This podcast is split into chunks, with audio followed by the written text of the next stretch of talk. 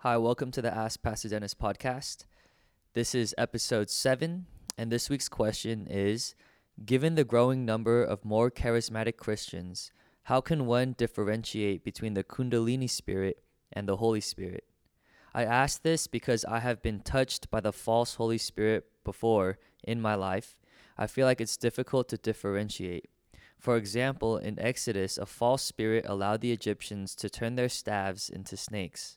Given that in Hinduism, the, kin- the Kundalini spirit allows for feelings of being loved, feeling peace and warmth slash relaxation, as well as other symptoms that may be attributed to God's Holy Spirit.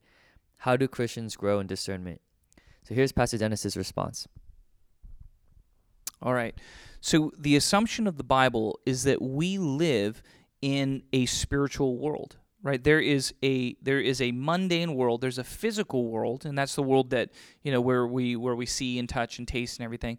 But the the scriptures assume that we also are there's an overlapping spiritual realm and that this spiritual realm is filled with all sorts of different beings and spirits right? So there are angels there are demons there are you know principalities there's different kinds of spiritual beings and so because of that um, it, it tells us that yes, we do need to discern and test um, the spirits, right? And this is a, a, direct command given to Christians. So in, in 1 John 4, um, John says, Dear friends, do not believe every spirit, but test the spirits to see whether they are from God, because many false prophets have gone out into the world. And he follows it up with this. He says, This is how you can recognize the Spirit of God. Every spirit that acknowledges that Jesus Christ has come in the flesh is from God. But every spirit that does not acknowledge Jesus is not from God. Okay, that's that is the the way that we test spirits. Now, this is, you know, for if you have you know, you maybe you're a little more spiritually insensitive. So maybe you have never heard or felt another spirit ever. And this is going to seem like really weird. Like, what the heck are these people talking about? Okay. Um, but the reality is that many people, and I have definitely felt impressions um, and, and um, feelings of different spirits. Um, if you've had experiences like this, yeah, you're like, okay, is this God? is this God? Is this myself?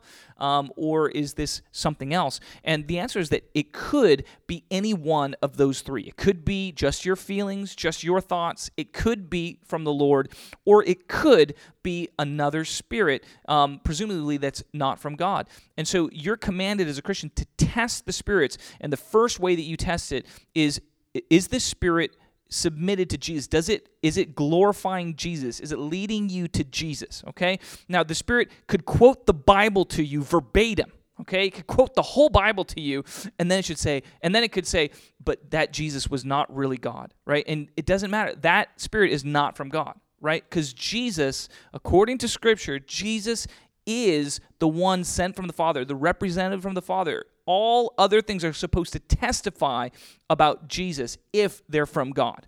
Okay? So that is that is the way we test number one. Okay? Now the other ways that we test um, uh, are very similar. We had a, an episode a couple weeks ago about how do you discern the voice of the Lord, and this is very similar. Okay, so the two the, the the two major ways that we test are number one this is what you're hearing is it number one is it biblical okay is it consistent with scripture with your understanding of scripture or does it contradict any area of scripture that you know of okay? If the spirit contradicts an area of scripture that you know of then you know that the that the that the spirit is not from god okay? So that's number one. Now the problem with that is that we we don't know the scriptures perfectly okay? We don't know the scriptures perfectly. So there's a second way that we should test okay? And that way that we test is does it feel like the fruit of the Spirit? Okay? Does it feel like love, joy, peace, patience, kindness, goodness, gentleness? Is that is that the feeling that we get from the Spirit? And that's really important because um, the the nature of of the demonic is that it will try to fill you um, with things that are not the fruit of the Spirit. It will try and fill you with despair, with anxiety, with fear, with um, you know a lack of faith, with doubt right with all these different things um, and if you if that's the fruit of it meaning that's what you feel after you you know hear from the spirit or whatever um, then you know that that spirit is probably not from God. Now, this is a, a much more subjective test. Okay, so my my strong suggestion is if you are wondering, you know, is I just heard this thing, I'm not sure if it's God or not. You know, talk to a leader. Okay, talk to a leader. If you're not sure, talk to a leader. Try and discern yourself, obviously, but talk to a leader um, and let us help you discern because it's not always clear. Okay, the rule of thumb is this: that if if the Spirit is is imparting faith to you to obey Jesus, to obey His commands, right, then it's probably from Him. Okay, but if it's not, if it's if it's if it's influencing you to do the opposite, it's probably not from him. Okay, so those are the the the the basic principles of discernment, but I uh, my my strong recommendation is if you are hearing regularly from a spirit, please come and talk to us so that we can help you as leaders. This is part of what we're supposed to do. We're supposed to help you discern. It doesn't mean that we are the the the you know the barometers. We're not the Holy Spirit, but our job as leaders is to help guide you so that you can hear reliably from the Holy Spirit and that you know his voice well. Awesome response from Pastor Dennis. Good general principles on how to discern spirits. Um, I just want to add um, a little bit of my experience because when I'm out there in the field, I'm talking to all these different kinds of people. I've heard people's stories about encountering spirits, encountering angels, encountering this or that. But what I've noticed is the Holy Spirit is the only spirit that actually calls you to holiness. All the other spirits can make you feel good.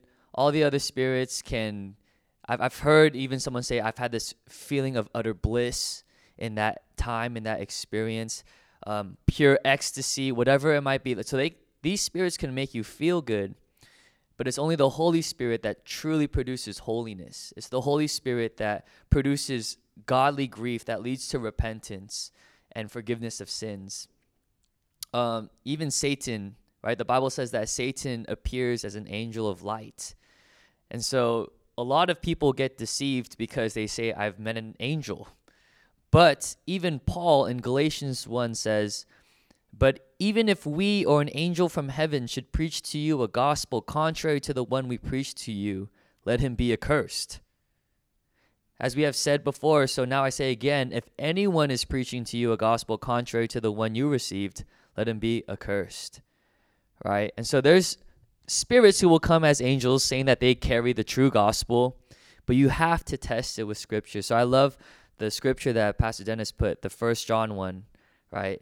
Every spirit that that testifies that Jesus Christ did come in the flesh, that he is the son of God, that's the spirit that you listen to. And so you know, just hearing a little bit about the kundalini spirit, it does make you feel good, but feelings is not how we discern these things um, primarily. We always regard it, we always try to shine it in the mirror of truth and see if it reflects well. If it doesn't, then we're not going to listen to that spirit. And so, thank you for this question. We love your questions. Please send in more of your questions at burningtreetkc at gmail.com. And I'm your host, Nick King, and we'll see you next time.